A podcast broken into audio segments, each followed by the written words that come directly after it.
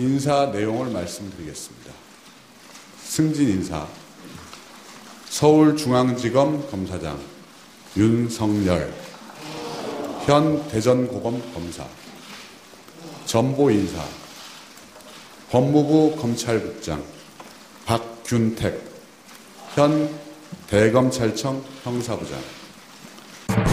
문재인 대통령이 오늘 서울중앙지검장에 박근혜 최순실 게이트 특검 출신 윤석열 대전고검 검사를, 법무부 검찰국장에 박균택 대검찰청 형사부장을 임명했습니다. 동시에 돈봉투 만찬 파문으로 사의를 표명한 이영렬 서울중앙지검장은 부산고검 차장검사로, 안태근 법무부 검찰국장은 대구고검 차장검사로 각각 좌천 인사했습니다. 이번 인사 조치는 법무부와 검찰지휘부의 공백을 최소화하는 것과 동시에 문 대통령의 검찰개혁 의지를 다시 한번 확고하게 보여줬다는 평가입니다. 한편 새 정부 검찰개혁 움직임의 신호탄이 된 돈봉투 만찬 파문에 대한 감찰이 본격화됐습니다. 법무부와 대검찰청 합동감찰반은 만찬 참석자 전원에게 경위서 제출을 요구했고, 이를 토대로 만찬에서 오간 돈의 성격과 출처, 적법 여부를 확인할 예정입니다. 더불어 논란이 되고 있는 검찰의 특수활동비 집행 실태 또한 폭넓게 살펴볼 것으로 보입니다.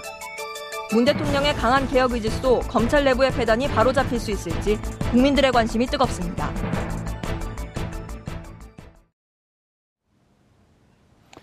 (5월 19일) 금요일 정봉주의 품격시대 두 번째 이슈 들어갑니다. 이영렬 지검장과 안태근 국장의 돈봉투 만찬에 대한 감찰이 시작된 가운데 문재인 대통령이 오늘 윤석열 대전고검 검사를 서울중앙지검장으로 임명했습니다. 저는 사람에게 충성하지 않습니다 라고 말했던 윤석열 검사. 윤 검사의 원칙과 소신을 지켜본 국민들의 기대치가 높은데요. 이 문제와 관련해 전문가 세 분 모시고 말씀 나눠보도록 하겠습니다. 김대현 중앙조선 기자 계속 자리 지켜주고 계시고요. 검찰개혁에 대해서는 품격시대가 최고 수준의 프로그램입니다. 일부에서 아주 힘들었습니다. 일부에서요? 네. 예. 일부에서 누구 변호하느라고 힘들었죠? 아니, 정우택? 아니, 저 최민희 전 의원님 말씀, 예. 예. 좋은 말씀, 예, 잘 들었습니다. 예. 다 맞는 얘기죠? 예. 크게 틀리지 않은 것 같습니다. 네. 자, 이재하 변호사. 예. 서초동 저승사자라고 불리우는 이재하 변호사 자리하셨습니다. 예, 안녕하세요, 이재하입니다. 왜 서초동 저승사자예요? 잘 모르겠습니다. 겸손까지. 법무부 장관으로 내정되진 않을까요? 연락 올 일이 별로 없을 것 같습니다. 그래요? 네. 저승사자에게 칼자를 줘야 되는데. 자, 허성무 전 청와대 비서관. 예, 반갑습니다. 예. 막 떨리시죠? 가슴이요? 아니요. 그래. 몸이. 왜요? 저승사자 옆에 앉아있습니다. 친구의 친구라서 전혀 안 떨립니다. 그래요? 두 분이, 네. 학번이 같아요? 갑장입니다. 네. 오. 63년생 갑장이. 그럼 저보다 17년 선배들이시네, 다. 아주 신속해요, 김 기자님. 그렇습니다. 일단 예측하기도 전에 예측 가능한 길을 쭉쭉 가요. 검찰개혁을 해야 한다고 하는 국민적 바람이 워낙 컸지 않습니까? 예. 거기에 불길을 당기는 사건이 얼마 전에 보도가 됐죠. 예, 방아쇠를 당겼다. 예, 방아쇠를 당겼죠. 그 검찰국장과 서울지검장, 중앙지검장이 식사 자리를 하면서 소위 뭐 특별활동비인가 뭐 하는, 예. 뭐 특수활동비인가 하는, 좀 부러웠죠. 예, 영수증이 없는 돈을 서로 주고받으며, 예, 화기애애하게. 예. 근데 이제 그게 이제 공분을 사게 된 거죠.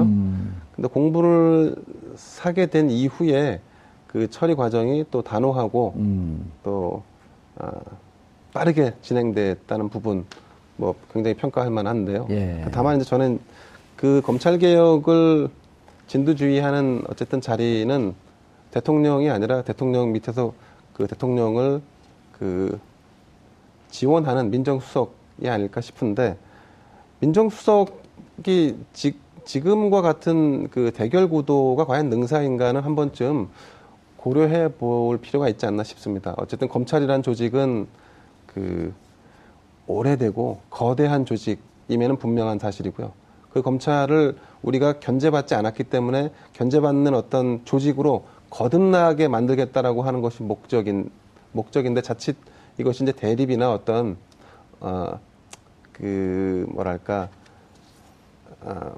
좀 시원하게 만드는 이런 차원으로 접근하는 것이 능사는 아니다. 뭐 이런 시각도 있습니다. 오늘 좀 엉켜요, 근데 자꾸. 아, 예, 그렇습니다. 좀 뭔가 시원하지 않게 좀 엉켜요. 아, 그렇습니까? 예. 예. 아, 일부가 힘들어서 그렇습니다. 아, 이재하 변호사님. 예. 검찰 개혁 얘기만 나온 눈에 그 사소한 얘기 보라는 눈이 돼요. 정의의 문제여서 예. 힘이셨죠. 그러니까 예. 평상시엔 사소한 눈인데. 네, 검찰 개혁 얘기하면 호랑이 눈 무서워 죽겠어요. 저는 이 온포인트 인사잖아요. 예. 저는 평가를 하면 100점짜리 인사다. 아하. 검찰 개혁은 뭐 제도적 개혁도 필요하지만은 결국 인적 청산도 중요하죠. 인사의 문제거든요. 인사의 문제인데 한마디로 평가하면 검찰 주류의 교체다. 교체의 신호탄이라고 보고 있거든요. 예. 검찰도 벌써 몇 년 동안 특히 이제 박근혜 이명박 정부에서 셀레리맨화 됐거든요. 예. 그러니까 정의관념이나 이런 것이 아니라 어떻게 하면 승진할 것인가, 어떻게 하면 내가 좋은 자리로 갈 수 있을 것인가, 이런 풍토였었는데, 제가 오늘 취재를 상당히 많이 했어요. 어허. 23기, 윤석열 검사가 23기인데, 23기 선배 기수들도 여러 명한테 통화를 해봤고, 예. 그 후배들, 특히 평검사. 이영렬 검사는 몇 기인가요, 연수원? 그 18기죠. 18기요. 그러니까 우병우 한 해 위네요. 그러니까 그 자리를 23기니까. 예. 기수 파괴를 한 예. 거죠. 예. 평검사들에게는 공식적으로는 이야기를 하지 않지만 대체적으로 환호를 하고. 아, 그 선배 검사들도요? 예, 선배 기수에서? 몇 평검사들. 평검사. 예. 평검사들이 그렇게 환호를 한 이유는 자고 우면하지 않고 자기 검사로서 본연의 임무에 충실하면 평가를 받는다. 아. 이런 분위기를 만들었다는 거. 2012년 네. 이후 5년 동안 외곽을 떠돌면서 예. 풍찬노숙하는. 예. 그러다가 지난번 특검으로 화려하게 컴백했고, 그러나 그 지위를 인정받은 건 아니었잖아요. 그렇죠. 이제는 지위까지 인정받은. 그러니까 그것이 시사하는 바와 평검사에게는 상당히 희망적인 메시지. 정의롭게 살면 반드시 그에 응당한 대가는 돌아온다. 그렇죠. 이제 대신 이제 선배 그리고 기수 문화에 예. 길들여 있던 사람들은 지금 퇴임해야 되는 거 아니냐, 옷 벗어야 되는 거 아니냐. 벗고 싶으면 벗으면 되죠. 왜 그걸 고민해요? 그러니까 이런 분위기거든요.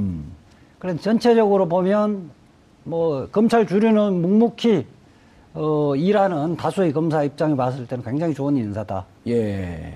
그리고 윤석열 검사는 어쨌든 힘 있는 사람에게는 원칙적인 수사 검사의 모습을 보였기 때문에 예. 검찰 조직으로 봐도 굉장히 그 순기능적인 의미가 있다 이렇게 보고 예. 있습니다. 정상적으로 했으면요. 윤석열 검사가 네. 동기들하고 같이 사법고시 패스했으면 16기, 17기쯤 돼요. 그러니까 나이로는 79년도에 입학을 했으니까요. 예. 그렇죠. 그렇죠. 그러니까 누굽니까? 77학번이었던 황교안. 이런 분들보다 한두 해 밖에 아래가 아니에요. 그러니까 나이 좀 사법고시가 늦게 패스했는데 그래도 정의로운 검사의 길을 걸은 거 아니에요? 어쨌든 기수 문화를 파괴했다는 것 자체가 그 혁명적이에요. 예. 기수 문화라는 것은 때 되면 자기도 그 자리에 가겠다는 것은 굉장히 봉건적인 거거든요. 능력과 실력이 있는 사람들이 거기에 적합한 자리에 예. 그래서 일을 하는 것이 맞는 거죠. 기수 문화 파괴는 찬성하지만 저를 쳐다보고 하니까 저하고 맞먹겠다는 뜻으로. 허성무 비서관님. 예. 노무현 대통령 때 청와대에 있었잖아요. 예, 예. 이렇게 신속하게 갈 줄 알았나요?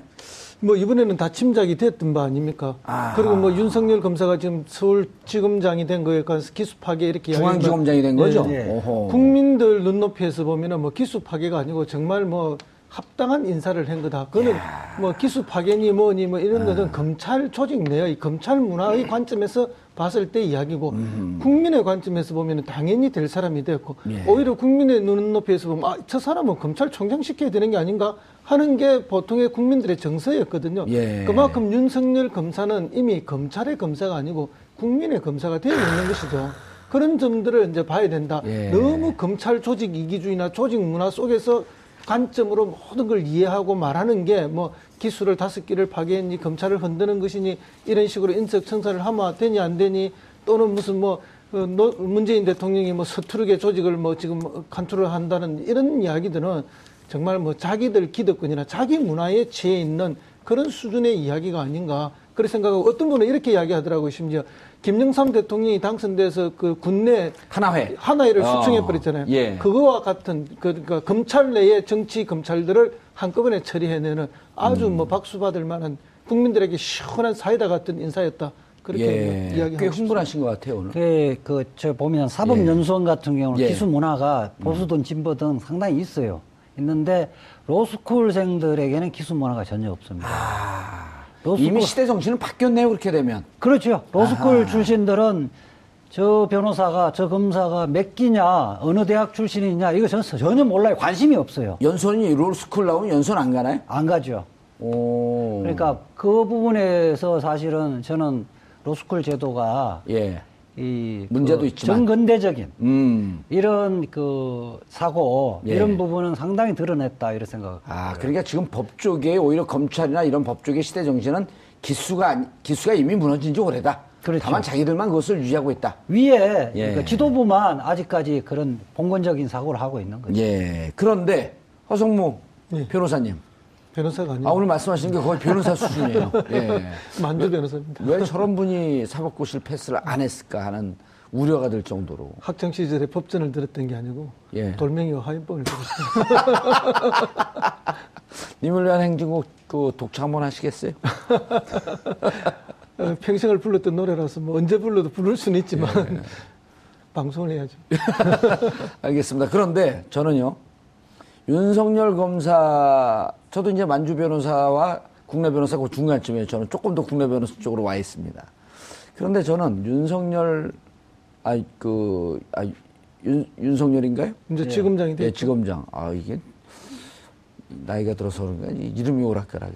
근데 그분 말고 이영렬 중앙지검장, 그 다음에 안태근 검찰국장. 전 국장. 전 국장이죠. 이분들이 자기가 잘못을 하고도 그것을 피하려고 사표를 냈고, 그런데 그분들에게 지금 좌천성 인사를 했단 말이에요. 네네. 그거는 지금 언론에서 가려지고 있는데, 그것도 거기에 대해서 많은 국민들이 잘못하면 죄에 대한 대가를 받기 위한 대기 기간도 좀 필요하다. 일종의 좌천성 인사긴 하지만 일종의 대기 발령 같은 거라고 봐야 된다고. 어디로 봅니다. 갔나요? 지금 한 분은 부산 고검 차장으로 갔고 한 분은 대구 고검 차장으로 갔는데, 원래 고검이라는 게 뭐 수사를 하는 것도 아니고 한직이죠. 한직 중에 한직으로 이렇게 이제 알려져 있는데, 뭐 고검장이야 뭐 이렇게 폼이 나지만 차장으로 갔으니까 이게 이제 강등된 건 아니고 그냥 자천이라고 그렇게 이야기를 하더라고요. 근데 이제 이분들이 뭐 사표, 저는 뭐 어제 낮 아침 오후 방송에서 이제 자기 사표 정도 내는 건 예의 아니냐 그런 방송을 제가 다른 방송에서 했는데 이제 이걸 다 했죠. 했는데 그렇다고 해서 수리를 지금 할 수 있는 상황이 아니다. 왜냐하면 감찰을 하잖아요. 그렇죠. 아니 이게 그 형사소송법인가요?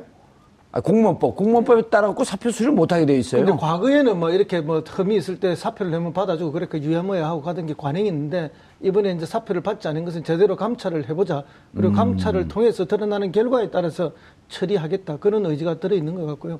그런 의지를 이번에 보여주는 것이 뭐 검찰 전체에 기강을 잡는 그런 문제도 있지 않느냐. 물론 이제 뭐 기수가 파괴돼서 옷 벗을 사람 벗고 또 그래도 버티는 사람도 있겠지만은, 뭐 그걸 떠나서 또 다른 한 측면의 기강 확립이라든지 이런 분위기와 뉘앙스도 있다, 이렇게 봅니다. 윤석열 검사장 중앙지검장이 되니까 한 검사장 출신의 변호사가 천지가 개벽하고 있다, 이런 표현을 했어요. 이게 뭐 긍정인지 부정인지는 잘 모르겠지만 천지가 개벽하면 보통 긍정적으로 받아들이지 않나요? 뭐 어려운 상황에서 천지가 개벽했다는 것은 긍정적인 평가겠죠. 그리고 그 검찰국장도 바뀌었죠? 네, 그렇습니다. 박균택 전 대검 형사부장이 검찰국장에 임명됐습니다. 어떤 분인가요? 자세히 모릅니다. 이 부분은 제가 좀 취재를 오늘 좀 많이 해왔죠. 아니 그럼 기자, 말지 기자, 저 방금 전에 말지 기자. 변호사도 필요하면 취재를 해야죠. 이재하 변호사의 가장 큰 장점이 그렇게 바닥을 박박히면서 정보를 빨아오는 빨대. 이분이 이제 사실은 그 호남 출신이에요. 그래요? 예, 검찰에 호남 출신 인사들이 별로 없는데. 그래, 검사장 중에 몇 명 안 되죠. 예. 66년생이고요. 광주 대동고 출신이고, 서울법대를 나오셨어요. 대동고요? 예. 그러면은 송영길 의원이 아마 대동고. 아니요, 나왔어요. 화려한 휴가라고 하는 영화에 나왔던 고등학생들 데모하러 나갈 때 그 장면이 바로 대동고예요, 모델이. 이분이 그러세요? 예. 그런 게 중요해요. 5.18 광주항쟁과 대동고는 연결되어 있어요, 하나의 탯줄로. 그 보면 이 평판이 일단 조용하고 소박하고 균형 있는 감각을 갖고 있다. 그렇게 평가가 되시는데 좀 만만치 않은 사계추위에 2005년도에 사법개혁 추진에 그 청와대에서 김선수 단장이 검증전화 단장이 있을 때 파견됐죠. 그러니까 그때 당시에 검찰에서는 이석수 특별감찰관이 있었죠. 팀장이고 팀원으로서 한 2005년에서 2006년까지 1년간 거기 파견되어 왔었는데 그때 당시에 검찰의 입장을 대변하기는 했지만은 검찰의 그 대변인처럼 하지는 않고 전체적으로 그런 제도 어떤 제도를 도입하면 나라에 도움이 될 것인가 말 것인가를 관점에서 업무를 처리를 했다. 그래서 전형적인 검사다. 근데 뭐 이게 아주 뭐 개혁적이거나 이런 분은 아닌데 그렇다면 우리 그 문재인 정부에서 왜 이분을 박균택 형사부장을 대검 형사부장을 검찰국장으로 그 임명을 했는가 그 함의에 대해서 좀 제가 취재를 해봤는데 우선 2006년도에 그 당시 문성우 검사가 검찰국장 된 이후로 11년 동안 호남 출신들은 이 자리에 못 앉았습니다. 그래서 그 이후에는 이른바 우병우 라인으로 대별되는 엘리트 검사들이 다 그 자리에 앉아서 검사의 인사를 좌지우지 다 했던 거죠. 그래서 저는 이제 대검 형사부장 같은 경우는 한직은 아닌데 화려한 말 꽃보직은 아니거든요.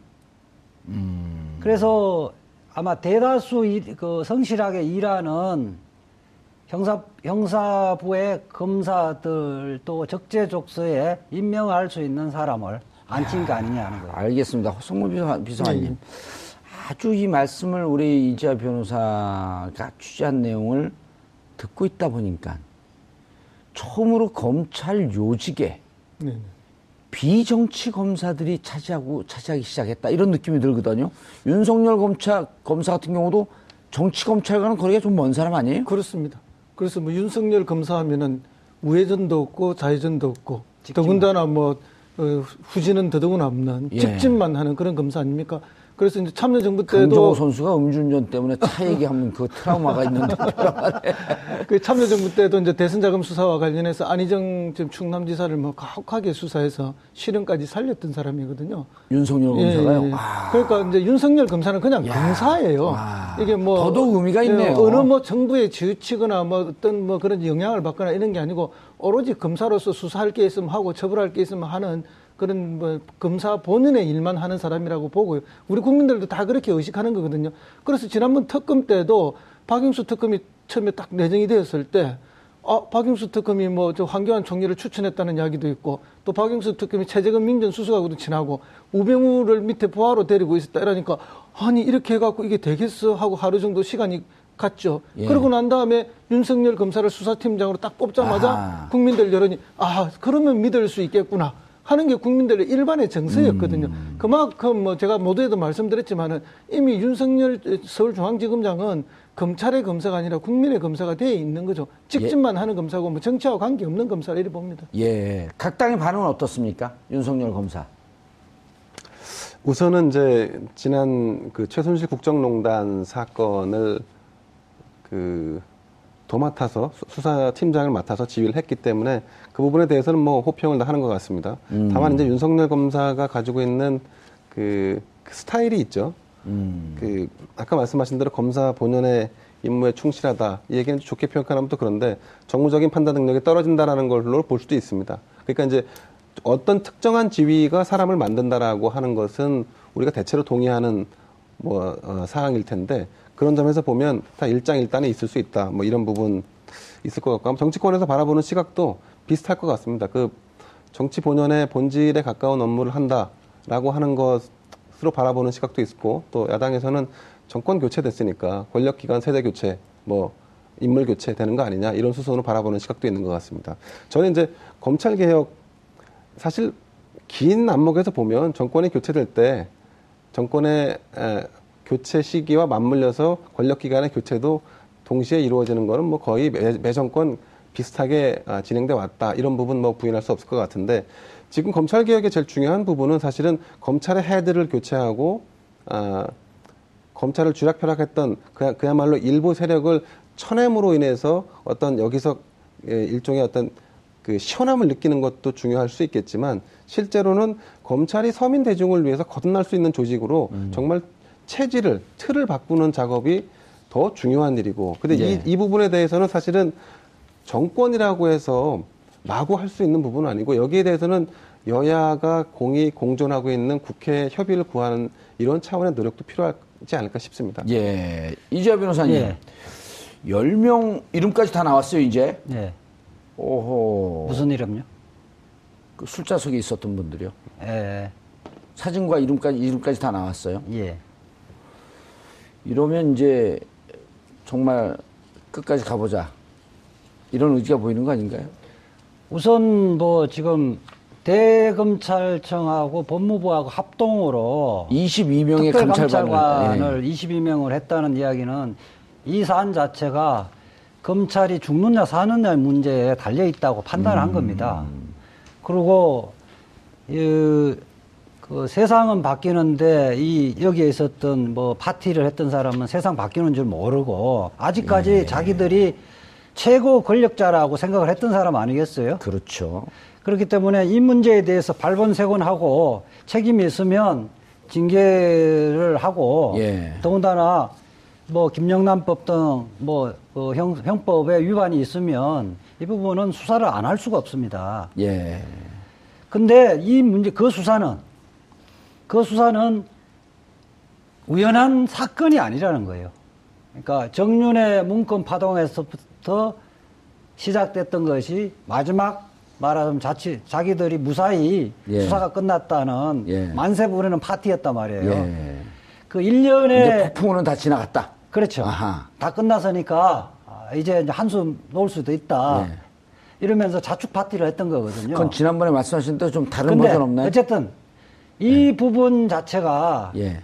정윤의 문건부터 그 파티까지 이 문제가 앞으로 검찰이 거듭나기 위해서는 수사가 불가피하다는 것들을 통으로 드러내봐야 그렇죠. 되는 거죠. 예. 예. 그래서 윤석열 검사장의 그 임명은 예. 앞으로 이런 수사 부분을 추가적으로 더 하겠다. 예. 그 다음에 또 하나는 박근혜 최순실 국정농단 예. 사건 자체에 기소하는 것도 중요하지만 공소 유지하는 게 굉장히 중요한 거거든요. 알겠습니다. 그런데 공소 유지라고 하는 것은 유죄를 끌어낸다, 이런 얘기죠? 아니, 재판에서 유죄를 만들어내는 유죄를 거죠. 만들어내는 게 아니라 벌받은 사람들 당연히 유죄되는 거죠. 네. 자, 그런데 네. 궁금한 게 조국 교수, 이제 조국 수석이죠. 네. 조국 수석이 정윤의 문건을 들여다봐야겠다. 네. 근데 보니까 쭉 돌이켜보니까 2014년 11월 정윤의 문건 사태가 터지고 난 이후에 몇 개월 있다가 2015년 5월에 우병우 민정비서관이 민정수석이 되고 네. 안태근 검찰국장, 네. 그 다음에 이영렬 중앙지검장, 네. 김순환 검찰총장이 그 이후에 다 인사가 돼요. 네. 그래서 이제 우병우 라인이다 이렇게 얘기를 하는데 네. 김순환 검찰총장은 이 사건이 터지기 전에 네. 조국 교수가 들어오자마자 아하, 이게 무슨 의미인 줄 알고 옷을 벗었단 말이에요. 그래서 감이 빠른 사람이죠. 네. 이게 그러면은 지금 예. 감찰이 시작돼서 예. 이분들이 그 일정하게 문제가 되고 다시 정윤의 문건을 봤는데 고의적으로 수사를 덮었다라고 하게 되면 그때 중앙지검장이었던 김순환 검찰총장도 빠져나올 수 없는 거 아닌가요? 수사 대상에 오고 그렇죠. 그 피의자로 입건할 수 있는 거죠. 사표 내고 나갔다고 해서 면책되는 건 아니잖아요. 징계는 할 수는 없지만은. 예.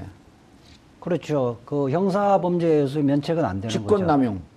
직권남용. 직무유기도 될 수 있는 거죠. 예. 원래 당연히 수사를 했어야 됨에도 불구하고 안 한 것은 직무유기죠. 예. 그리고 범죄 사실 덮은 건 무슨 그 은닉 뭐 이런 건 증거 뭐 이런 건 없나요? 증거인멸죄도 증거인멸. 어허. 참 우리가 있는 한 못 빠져나갈 것 같기도 하고.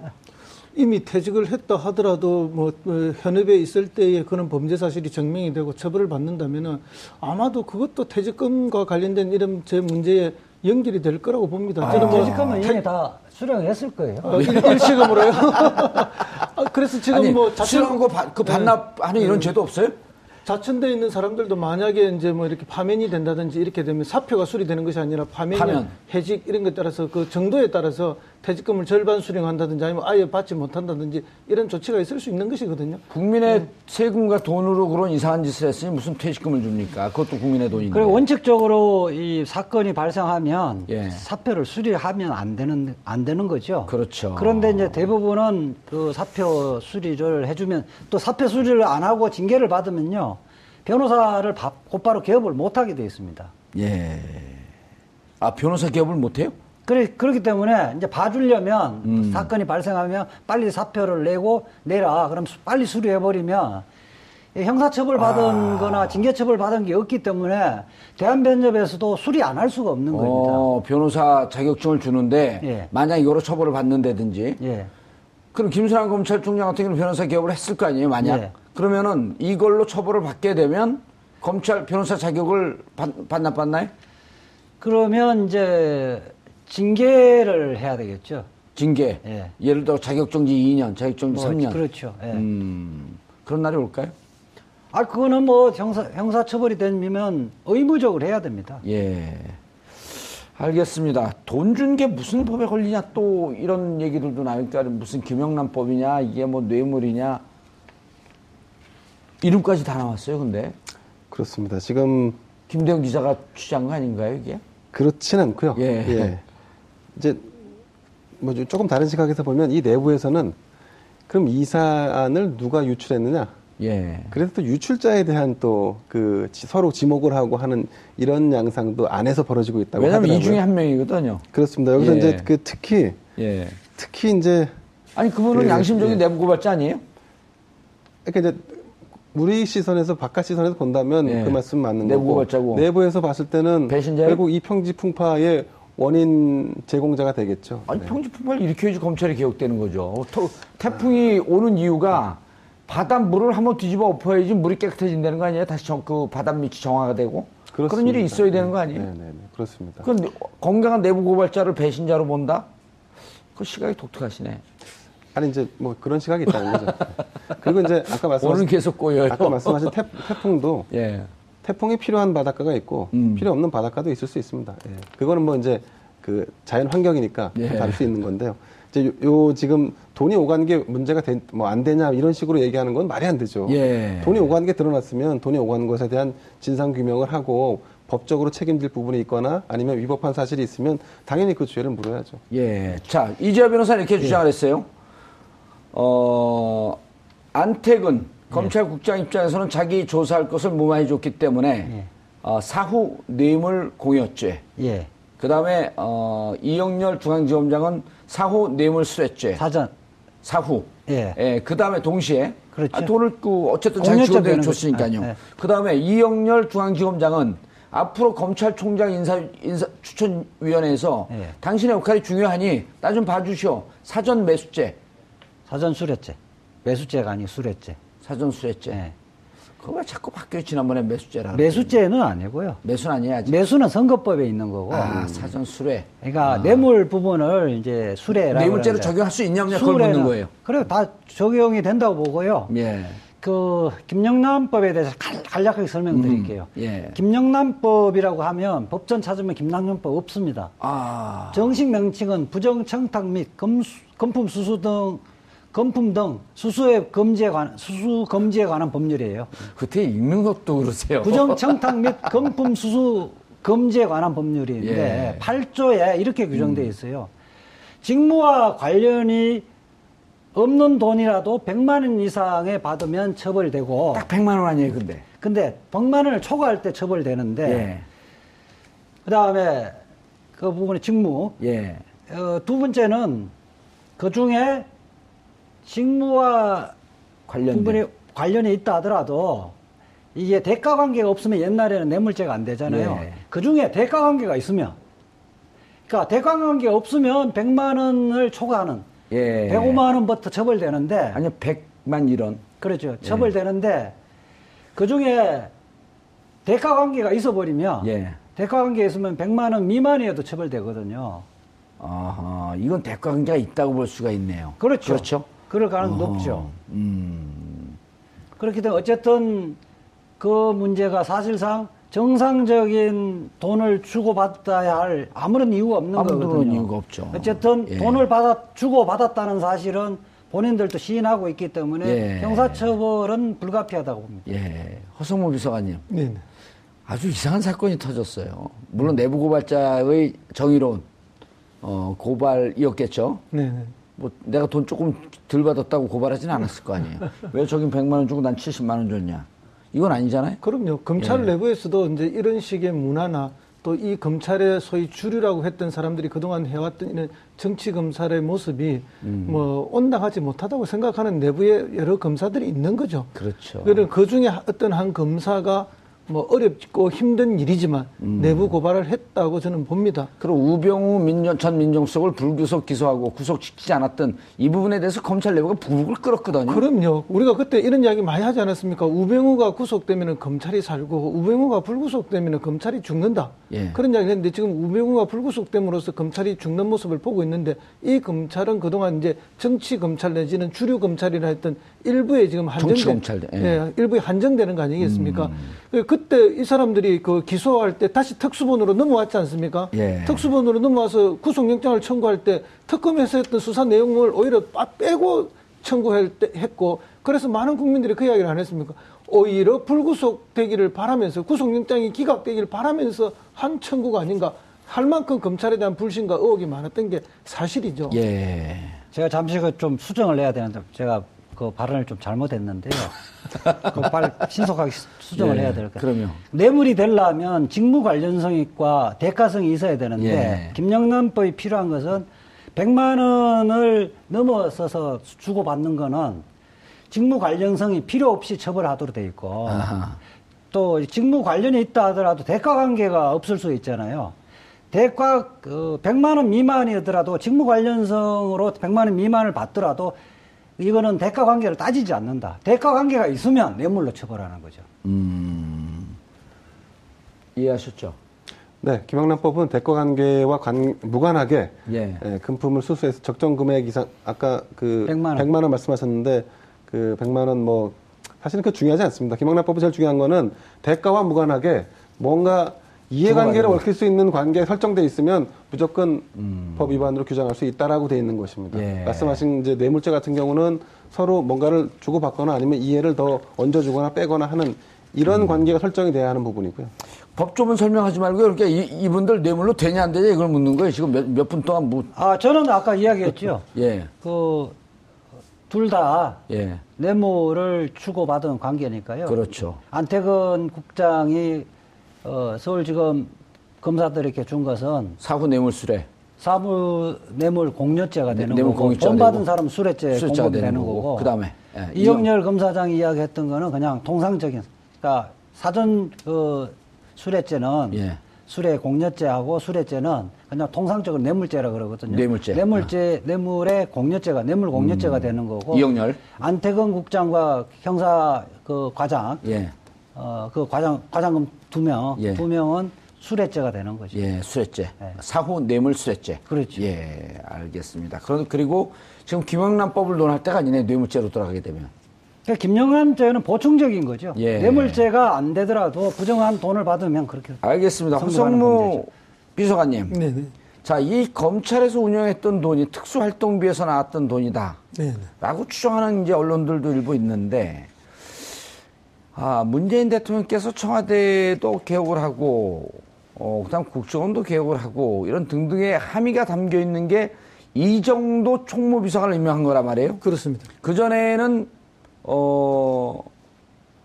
이명박 대통령은 김백준 자신의 40년 집사를 총무비서관, 그렇죠. 어느 정권이든 뭐. 그래서 박근혜 정권은 문거리 3인방 중에 하나인 이재만 총무비서관. 그래서 돈 갖고 검은 돈의 운영을 할 수 있겠다라고 하는 개연성을 갖고 들어갔거든요. 그렇습니다. 뭐 이렇게 이제 영수증이 필요 없는 돈들이거든요. 예. 이번에 총무비서관의 삼철이 중에 하나인 양정철 총무비서관 가냥가냐라고 하는 것도 언론의 관심사항이었는데 본인이 고사했잖아요. 그렇죠. 하마평에 잠시 올랐는데. 예, 이선우퇴 했는데 이 정도 그분은 전문적인 행정, 예산, 재정 전문가란 말이에요. 그렇습니다. 문재인 대통령과 아무 관계가 없는. 기재부 공무원이고요. 예. 이제 경남 합천에 있는 합천 종고를 나오고 그 창원에 있는 창원대학 행정학과를 나와서 7급 공무원 시험에 합격해가지고 예. 기재부에서 근무했는데 이제 고시 출신들이 보기에는 어쨌든 조금 뭐 시체말로 조금 알로 본 거 아닙니까?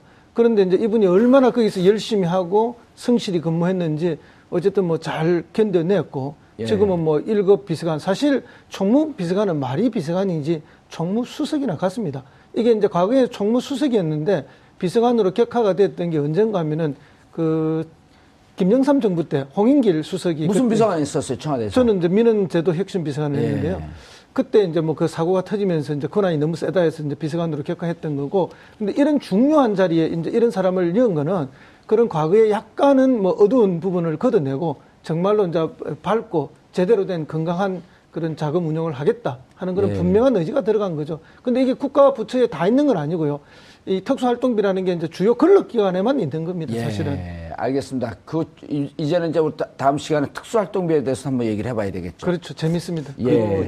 이참에 아예 그냥 특수활동비를 다 없앴으면 좋겠습니다. 예. 뭐 검찰 국정원, 뭐 저 청와대 이렇게 다 있는데 예. 국정원을 제외한 나머지는 특수활동비를 다 없앴으면 좋겠습니다. 국정원도 없애야 돼요. 아니 국정원 예. 같은 경우는 완전히 없앨 수 없는 예, 게요. 그렇죠. 알겠습니다. 휴민터도 있어야 되고 그렇죠. 예, 예. 샘물교회 그때 그 아프가니스탄 클로징 해야 된다고요. 이제 그만들었어요. 아이들을 키우시는 분들은요. 처음 매를 들 때가 언제냐면 아이가 첫 번째 도덕질을 했을 때, 첫 번째 거짓말을 했을 때입니다. 검찰의 중요 요직에 있으면서 마음껏 특수활동비에 손을 댔고 마음껏 부정한 짓을 했고 그리고 마음껏 거짓말을 한 사람들은 국민들은 이들에게 과연 어떻게 해야 될까요? 문재인 정부는 이들에게 매를 드는 길을 선택을 했습니다. 그리고 그 매를 드는 길을 선택한 문재인 대통령에게 국민들은 박수를 보내고 있습니다. 매를 든 당사자는 윤석열 중앙지검장입니다. 이들이 잘못된 부정한 세력을 어떻게 치주할지 지켜볼 일입니다. 5월 19일 금요일 정보뉴스 품격시대 마치겠습니다. 감사합니다.